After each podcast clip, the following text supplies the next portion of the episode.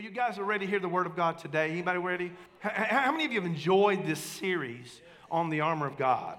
I'm telling you what, man, it's been amazing. And, and you know, for us that have preached me and Amber and Ron, it's been it's really humbling because God gives us a privilege and the honor of sharing his word.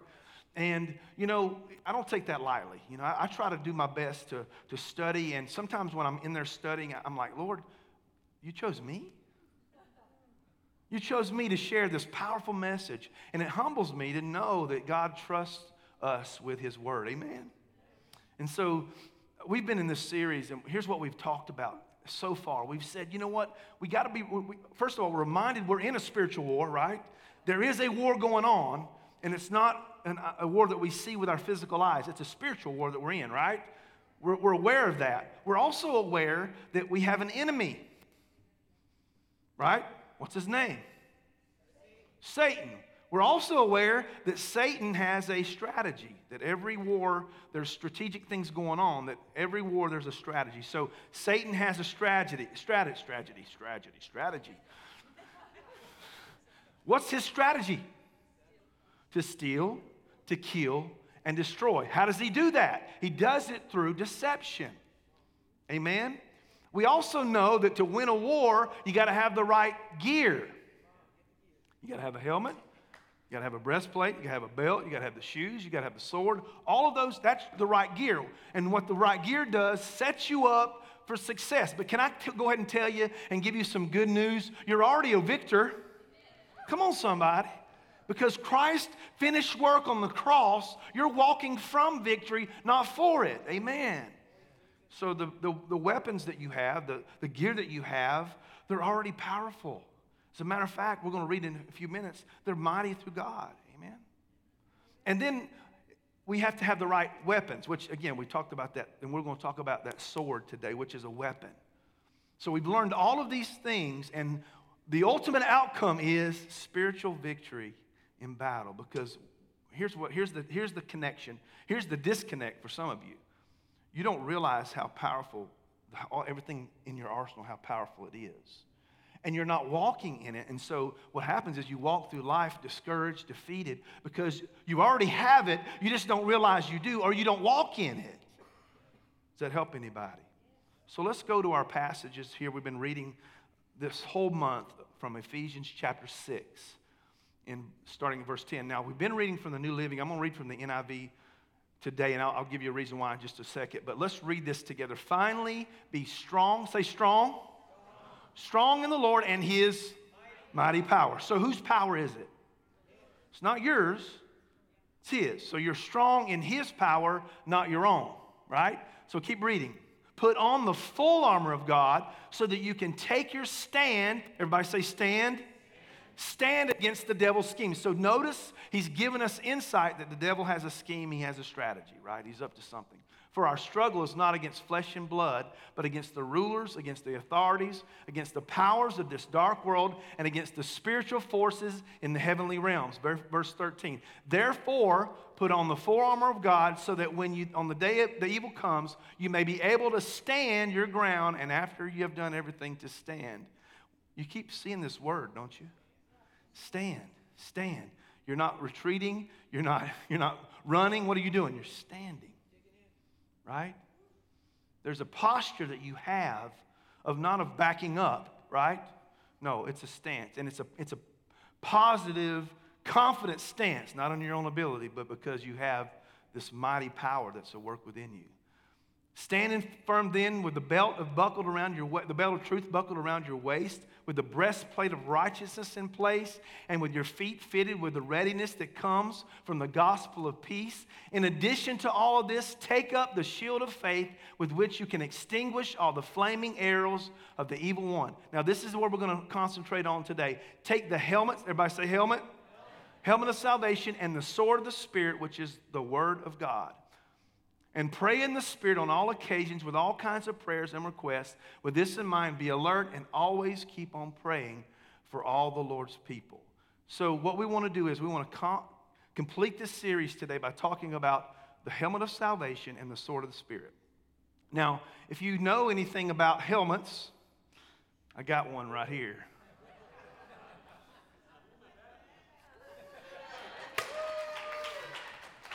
Did I mention, can I, can I mention to you that they're going to be number one in the next poll? Because somebody, where, where, Dennis, there you are. I'm so sorry, man. They're, they're, they're Bama fans. So uh, I don't know if you guys follow college football, but last night uh, the mighty have fallen.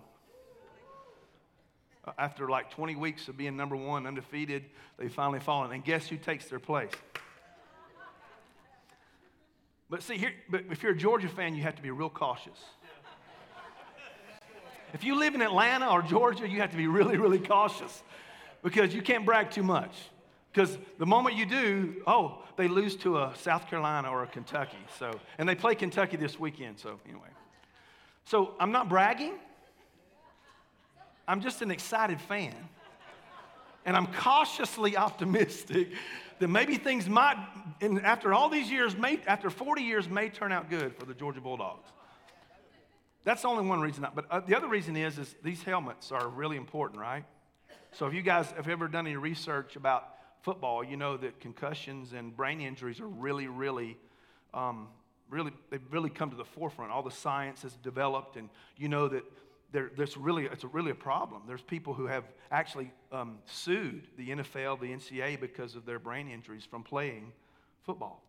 But we know what this is for, right? What's this helmet for? To protect that brain, right?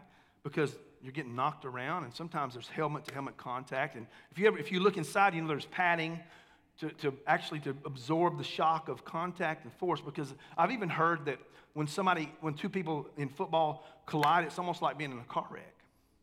So it's really important that a, that a football player protect their brain, right? Well, if you remember back in, in, the Old, in the New Testament where Paul is looking at the Roman soldier and he's looking at their gear, then he's going to notice a helmet on their head, right? And he's going to see that there's a, there's a weapon that they used to use called a battle axe. Anybody familiar with a battle axe? Not your wife. I'm talking about, um, I'm talking about an actual weapon. You've never called your wife that, I hope. anyway, it's a weapon that would, if, if you didn't have the right gear on, what would happen? It would literally take your head off.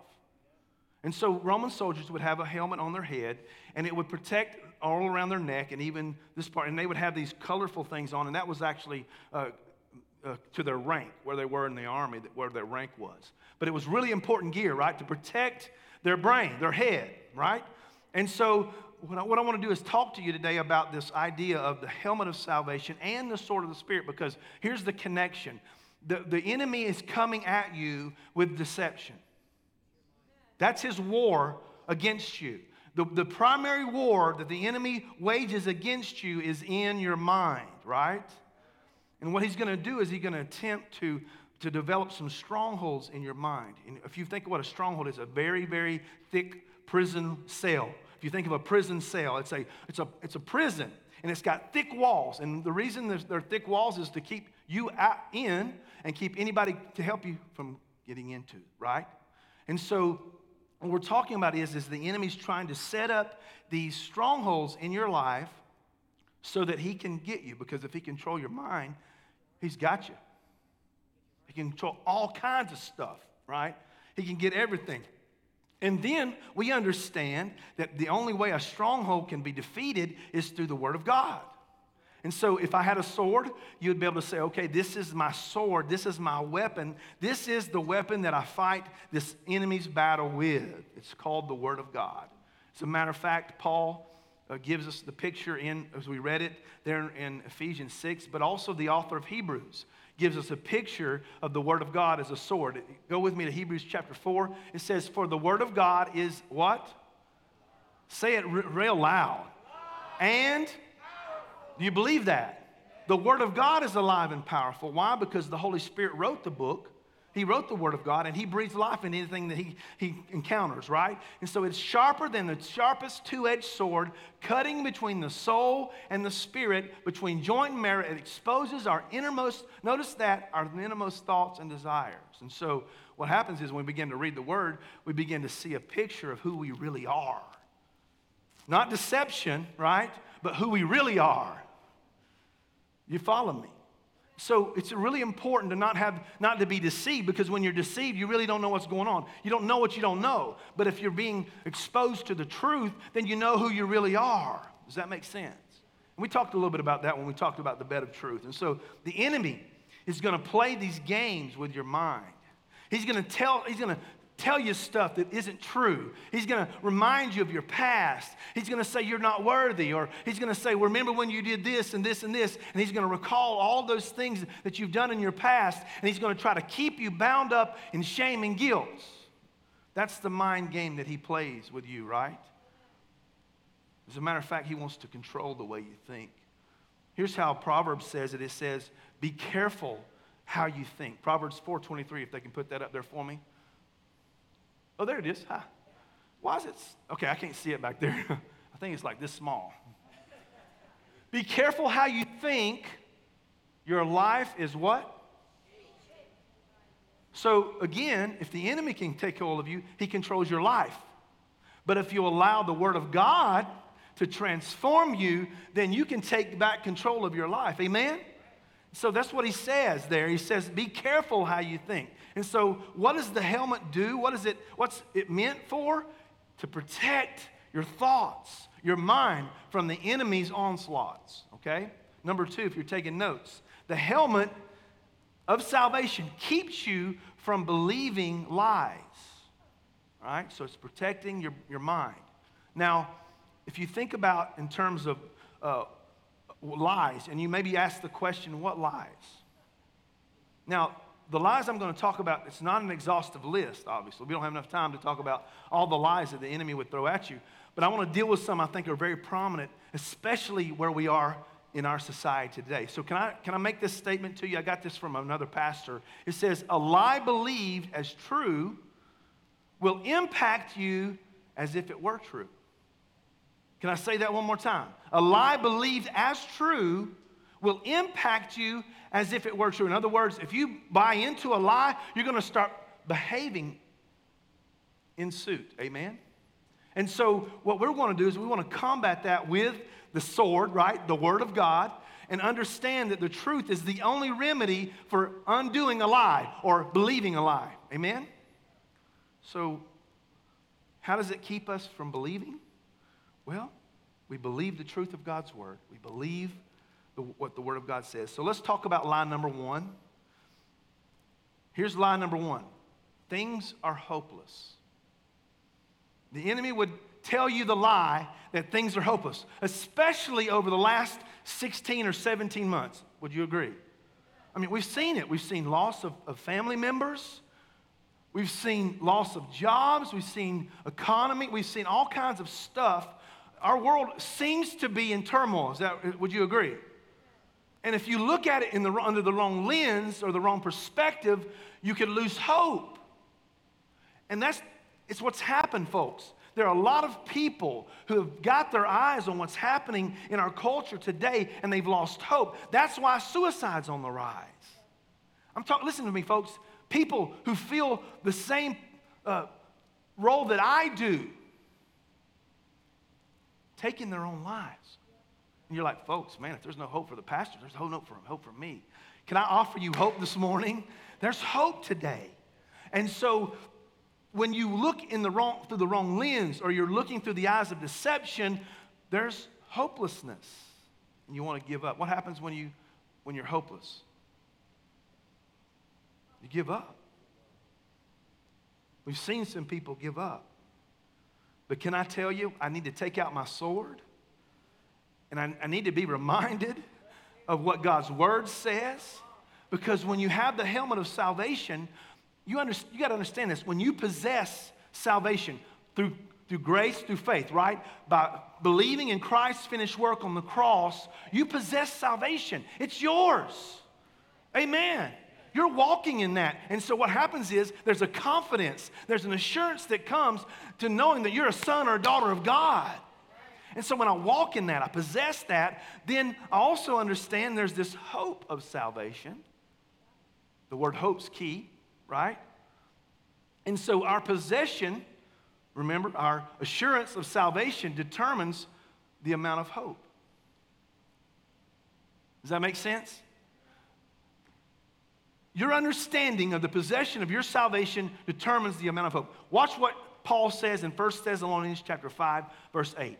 But since we belong to the day, let us be sober. In other words, in our right mind. Putting on faith and love as a breastplate, and what? Hope of salvation as a helmet. You notice the key here is hope of salvation. Because the, the truth is, the moment you accept Christ and you're walking in a relationship with Him, that's not the end, right? That's just, just the beginning. And the, the verb there, the, the idea of salvation, really means it's an ongoing process. We're being saved.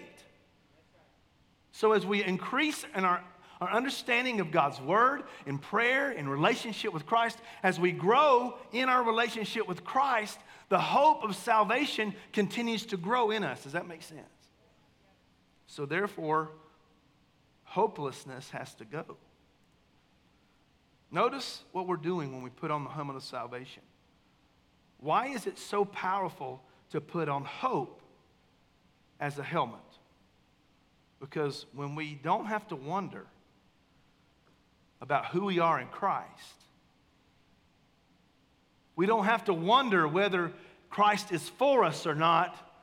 Boy, there's something happens, right? There's assurance, there's confidence, and it's not hopelessness. Amen. Watch what God's word says. Paul says in Romans 5. Watch this. He talks about hope. And this hope will not, what? Lead to disappointment. The hope in Christ doesn't lead to disappointment. Amen? Now remember, we're using God's word as a sword to be reminded to, to actually fight this deception that the enemy's throwing at our mind. Amen? And so we're wielding that sword. Hope will not lead to disappointment, for we know how dearly God loves us. How do we know that? Three nails. Three nails, right?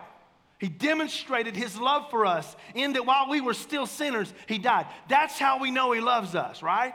And it says, because he has given us the Holy Spirit, so the Holy Spirit reminds you of who you are in Christ. And what does he do? He fills you with love. Now, listen, I love, you know, this is probably not totally accurate to, the, to this passage, but listen, I believe he baptizes you in love. What does he do? He fully immerses you in his love. Amen? How many want to be fully immersed in the love of God? I do. Come on, bring it on, God. Amen. Holy Spirit, pour it on where it's just overflowing. Amen. So he says that this hope doesn't lead to disappointment. And so the Holy Spirit is the one who brings about this confident, because here's, here's what hope is it's a confident expectation of good. When you hope for something, you're hoping that it turns out right. Amen? That there's good to it. And so that's exactly what we're doing. We have this hope in Christ that doesn't disappoint us. And here's the reason because we believe lie number two sometimes. Here's lie number two we believe because the enemy tries to tell us that God is not good. Is that not a lie? When you look around the circumstances, when you see the things that are happening in your life right now, the turmoil, it's easy for us to say, you know what, maybe God's not so good after all. And you know what the enemy's going to do? You know what, you're right. Just watch, just look at what look at what's happening. There's no way a good God could let all this happen. Anybody ever heard that? Or maybe you've asked that question. But again, that's what is that? It's a lie of the enemy. It's deception. So how do you combat deception? You take out your sword, right? You got to take out the word of God as, an, as a weapon against this idea that God is not good. And we understand what James 1:17 says. Watch what he says. That whatever is say it loud, good and perfect is a gift coming down to us from from who? Good gifts aren't coming from the enemy. Where are they coming from? From God who created all the lights in the heavens. He never changes or casts a shifting shadow. So we can draw from that passage, that word there, that God is good and that He only has good for us. Now, I didn't say everything that happens to you is good, right? What's the outcome? The outcome, the desire, the product is always God wants good for you. How many of you believe that? Here's another passage that, that combats that. We, you're probably familiar with this one Romans 8 28. And we know that God calls us how much? Some things, everything to work together for good to those who love God and are what? Called according to his purpose for them. Can I mention to you today that you're created on purpose for purpose? That God has you right where you are today. He's ordering your footsteps. Why? Because He's got only good for you. Now, that's a big deal because some of you, maybe the, the enemy's told you, well, I have no purpose in life. I'm not really doing anything. You know what? That's a lie from the enemy. God has created you on purpose for purpose. Read that passage and claim it as your own. Amen. And so he says that goodness is attached to your purpose. The world tells me that, though, excuse me, the word tells me God wants good for me. Why? Because he's good. And it's not, hear your pastor, God's goodness is not based on your circumstances. Amen? It's based on his character as good. Line number three I'm worthless. The enemy would try to make you believe that you're worthless, that you have no value, that you are worth less than someone else. And here's, here's what that's rooted in it's rooted in comparison. Has anybody ever compared yourself to anybody else? Everybody take out. How many of you have your smartphone? Lift it up. Everybody lift it up. How many have Instagram? Facebook? How many of you on any certain day would go flipping through, oh, look at that, look at how that girl's dressed. I wish I had that dress. Well, look how beautiful her family is. They all look so perfect. Their kids are behaving. You know, you're looking at it while your kid's over there in the, in the, in the corner screaming, right? Got spaghetti all over their face, you know pile of uh, clothes in the, in the corner need to be washed, you know, or, or dishes in the sink. Y'all with me? And then we look at their picture and everything looks perfect. What's the problem with that? They're going to only show you their best self. They're not going to show you that they have a pile of clothes as well. That they have dishes as well, that their kids running around screaming with spaghetti on their face. So the danger is looking at this unrealistically. Again, who's, who's, who's behind that? The enemy's behind that. He doesn't want you seeing a realistic picture of who you are. And so, what's, what's your outcome? Well, I'm just not worth very much. Simply because you've bought into a lie. What's our, what's our weapon? Help me here. You got to get this, right? Every, every lie, there's, there's, a, there's a word for it, right? Word, God's word has an answer for every lie that the enemy's going to tell you. And so you're going to take out that sword. And you're going to, and you're going to read this. Watch this Romans 12, 6. What does it say? They'll put it there. So, since we find ourselves fashioned into all of these excellently formed and marvelously functioning parts in Christ's body, let us just go ahead and be what we are made to be. What were you made to be? A son or a daughter of God, right? Created in his image. But notice what he says here without enviously or pridefully doing what? Comparing ourselves with each other or trying to be something we aren't. Look, folks, you don't have the same gifts as I do. I don't have the same gifts as you do. But God created you uniquely with the ones that you have. And what He's all He expects from you is to use those to the full. He's not expecting you to be me, and He's not expecting me, me to be you. He's expecting you to live in the purpose that He's created you for. But the lie is if he, if he can convince you that you're not worth anything, you know what He's going to do? He's going to paralyze you. You're not going to do anything. And guess what? He's won because here's the other thing your purpose is connected to God's kingdom. I'm preaching better than your amen. And God's, God's God's purpose for you is connected to his kingdom and the growth of it. Amen? And so here's the reality, folks. Here's the reality. If I can, if I can combat this lie that I'm worthless and I understand that I'm a son or a daughter of God, created in His image, loved by Him enough for Him to go to the cross for me, I change my perspective. And all I've done is believe what God's Word said. So here's what God's Word says. You want some of it? Ephesians 1 6. Watch this. To, to the praise of the glory of His grace. Can you notice what Paul's doing? He's turning your attention to what? To Him. His, his grace. And what are we doing? We're praising. Thank you, Lord. Has anybody ever just stopped and thank God for His grace? Have you done that lately? Maybe we can do it right now. Just take a second right now. Lord, thank you for your grace. Amen. And then what he says, by which he has made us. Do you love this? Say it. Accepted in the beloved. Whew. Does that sound like somebody that's not worth anything? Does that sound like God wants to devalue you? Not at all. I got another one for you. Ready? What are we doing? Everybody do this. What are you doing? What are you doing? You got your sword. You're wielding that sword. The enemy's coming at you. He's coming in like a flood. What do you do? You use the word of God to combat that, that lie. So watch this. 1 John chapter 3, verse 1. I love this. I love the emphasis that John puts on this. See how, eh, maybe a little bit. How much does he love you? For he calls us his children. And that is what we are. I love that emphasis. Uh, hey, you're his child. Oh, did I mention that you're his child? But the people who belong to this world don't recognize him. Okay, so there's a distinction, right? Those who've accepted Christ understand who they are in Christ. They understand they're loved by God, that they're a son or daughter of God. Those who have not yet, they don't understand this yet. But yet, yet, right? Yet. The yet part is us sharing.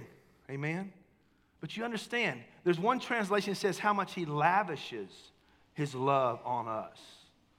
I love that word lavish because when you lavish on something, boy, you, it's like you're going all out, right? We're all in, amen? That's how God is with you. He's all in with you. He proved it at the cross. He said, I'm all into the relationship. I'll give my very life to prove to you how valuable you really are. Can I, do I have, I have a confession to make? I mentioned earlier about comparison, and I'm guilty. That same Instagram that I talked to you about a few minutes ago, I do that all the time. So I'm, I'm looking at other churches, right? Seeing their, their pictures from their services, you know, and how it appears, how successful they are. And sometimes I feel like that I'm failing as a pastor because I'm not measuring up to that success. I'm just being honest with you today, folks. And then I'm reminded that my purpose, how successful I am, is not, you know, what, what I do or don't do doesn't determine my worth or value. No, I, am His. I'm a, I'm a, listen, folks, I'm a son of God before I'm a pastor. I'm a child of God before I'm a pastor. And so if I can come to terms with this idea that it doesn't, you know, my worth or value is not wrapped up in how many people show up on a Sunday or watching online. No, my worth and value is determined by how much God loves me and how close I am to Him. Amen. So, folks, if you're struggling with that, just remember God loves you. Cares about you. It doesn't matter what's happening, He still does. You're His, you belong to Him. Line number four. If I feel something, it must be true.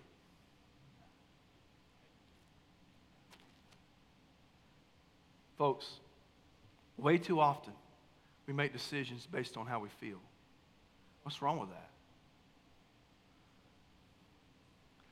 Emotions are God given, would you agree? They're real, but they can't always be trusted.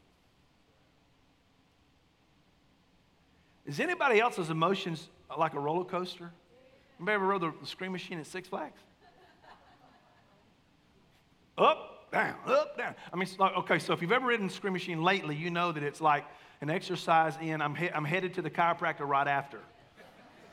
I'm telling you, last time I rode that, I'm, I'm not getting on this again because I think I shrunk about five inches because my, my spine got decompressed. But you understand that, that emotions are like that roller coaster and they can't be trusted. But here's what, here's what the world will tell you well, just follow your heart. Remember, the heart's the seat of your emotions, right? And, you know, follow your heart. You, you ever hear that? You know, some of you Hallmark people,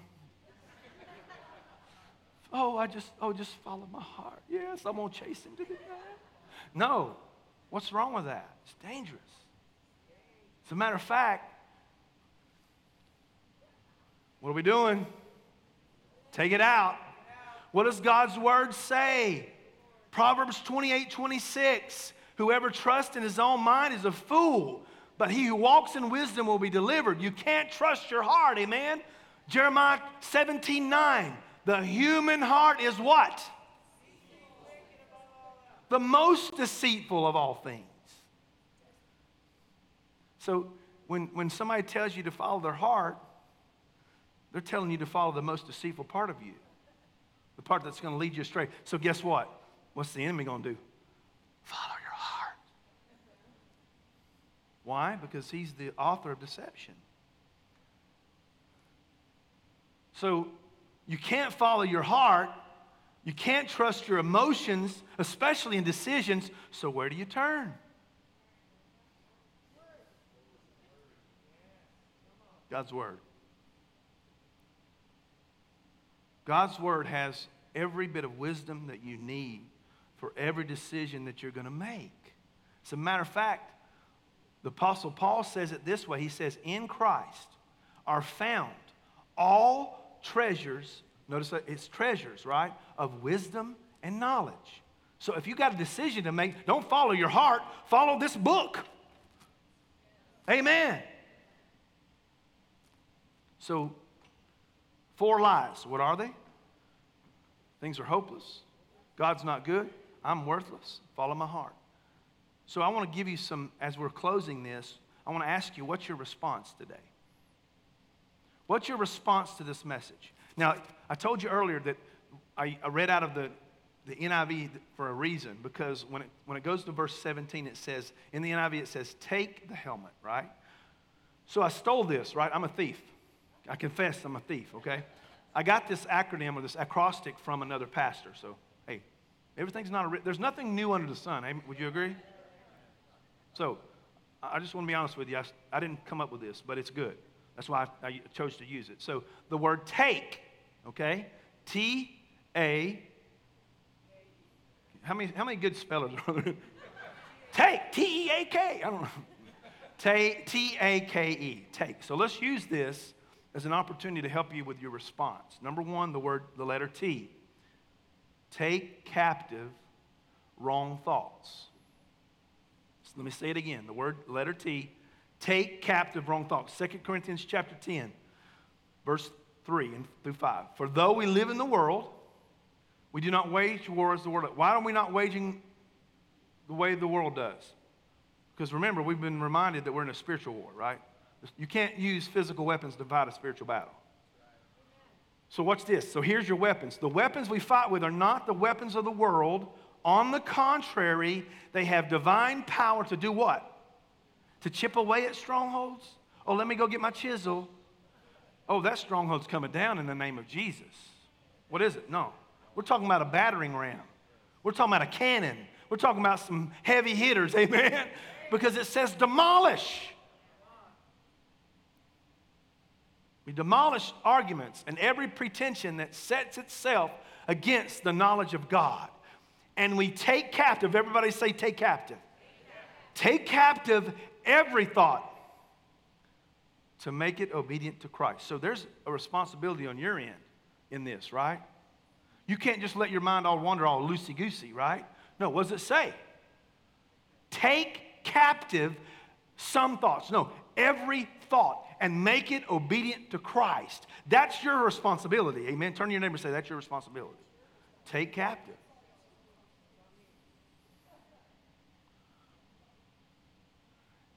Why are we taking these things captive? Because they're destructive thoughts. That if we allow them to, to gain a foothold, remember, what did he say? Demolishing strongholds. What's the enemy's goal for you? To build strongholds in your mind, in your thinking. And so you're, you're so you don't let you don't let him, you don't give him room. Listen to me, you don't give him room to build a stronghold. Because strongholds, listen, folks, strongholds don't happen overnight. So what's happened is you've believed a lie today and the next day and the next day, and pretty soon, after a period of time, it's a stronghold. But if you'll take captive every thought, what happens? You keep the stronghold from being built in the first place. Y'all follow me? That's a preventive measure. If you already have them, you already have the other weapons. You have God's word, you have prayer to demolish the ones that are already there. Amen. So you've got it, you got it covered. But once those are demolished, what's your, what's your next step? Well, take captive every thought. And it keeps new ones from being formed. Y'all, y'all follow me there? God's word is very practical, folks. How do you keep from a stronghold from forming in your life? Help me. Take captive, say it with me, take captive every thought. You, you with me? This is how you keep them from forming. It's a preventive measure. You've heard that, that saying, right? Uh, what is an ounce of prevention is better than a pound of cure? This is, this is true in that case. Because it's really simple, folks. Every day when you wake up, when you pray and you read God's word, okay, taking captive every thought today. And then every moment from then on, you, you notice, you recognize those thoughts. Oh, I'm not believing that one. That's a lie. Oh, I know God's word. That's not, yeah, I'm not worthless. Number two, access the truth. Access the truth. What's the truth? Everybody do it again, because y'all going, I'm gonna help y'all remember this. The Word of God is truth, right? It's your sword. So you can you have access to it every day. Amen. Listen, I know. I know. We've already talked about it. Some of you guys, boy, you're, mm, mm. you're scrolling through Facebook. Guess what? What if you turn scrolling into Facebook to, oh, let me go to the YouVersion Bible app? Come on, somebody. Begin to take in God's word. Access the truth. It's there. Some of you like printed Bibles. That's great. Take, carry it around with you. I don't care. Either way, you're accessing the truth. Romans 12, 2. And here's the outcome of accessing the truth. Don't copy the behavior and customs of this world, but do what? Who's going to do the changing? God transform you into a. That's what salvation does, does it not? Old things have passed away. Behold, all things have become new. By changing the way you, say it loud, think.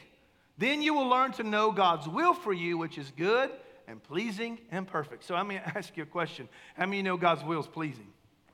How many know it's perfect? Why would you not want to buy into that? Amen.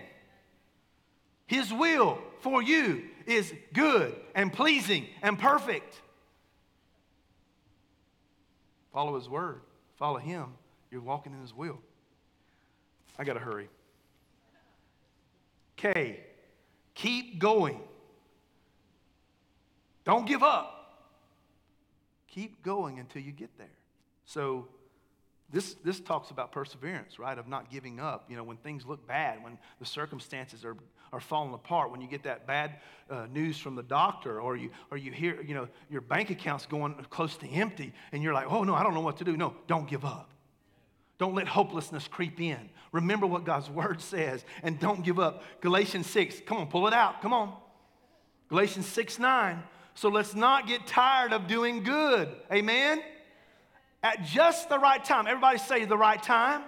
How many know God's all about timing?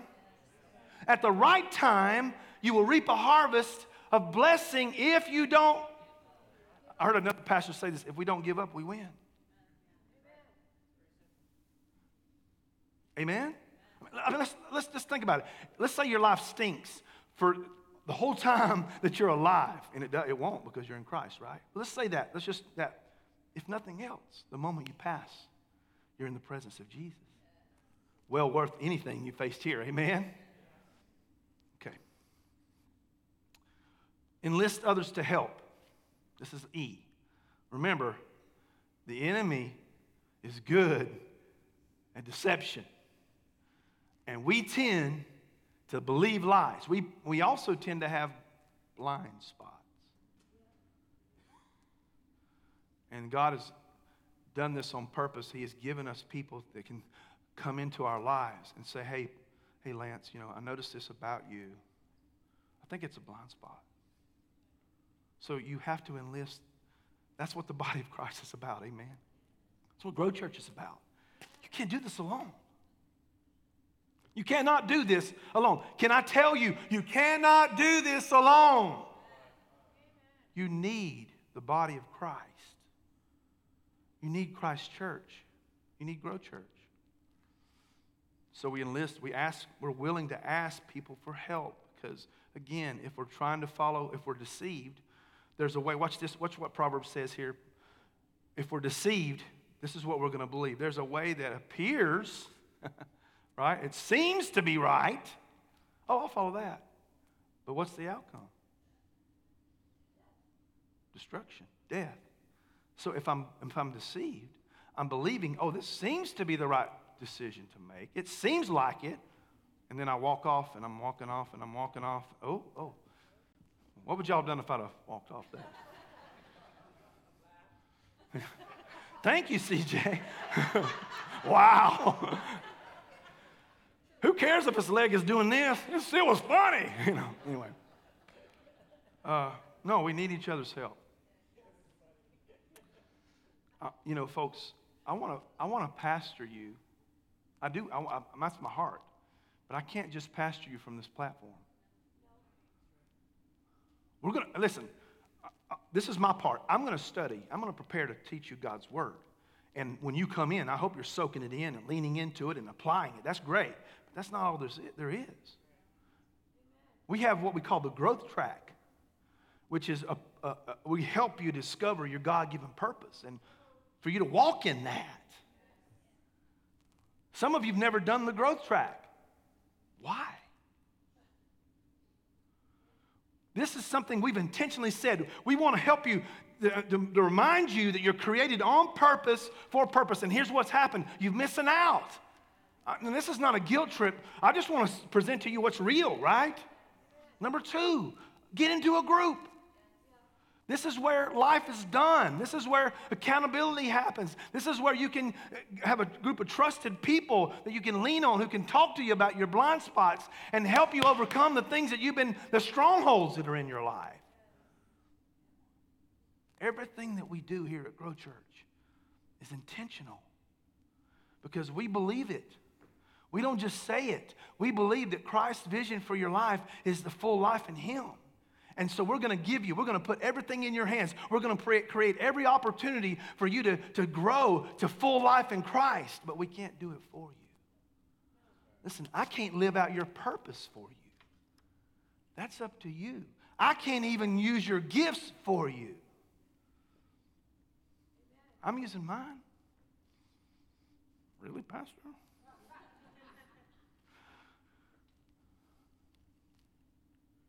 Get involved. Ask yourself the question where can I serve? Where can my God given gifts be utilized to the full? How can I nourish myself and then help nourish the body? How can I, be, how can I make a difference? How can I love God and love people? How can I teach others to grow in God's character? How can I serve others? How can I reach our community by sharing Christ's message? That's the question. Because when you enlist others, when you enlist the help of the church, it sets you on a trajectory of full life. Because remember, you're in a war, a spiritual war that can only be fought with spiritual weapons. And they're mighty through God to the pulling down of strongholds. So everything that we've talked about the last five weeks is equipping you to live your life to the full and win this war. Amen. Would you stand? Thank you for tuning in to our online broadcast here at Grow Church. We hope that you've heard something today that will strengthen and encourage you throughout the week. Make sure you tune in next week for our next broadcast. God bless.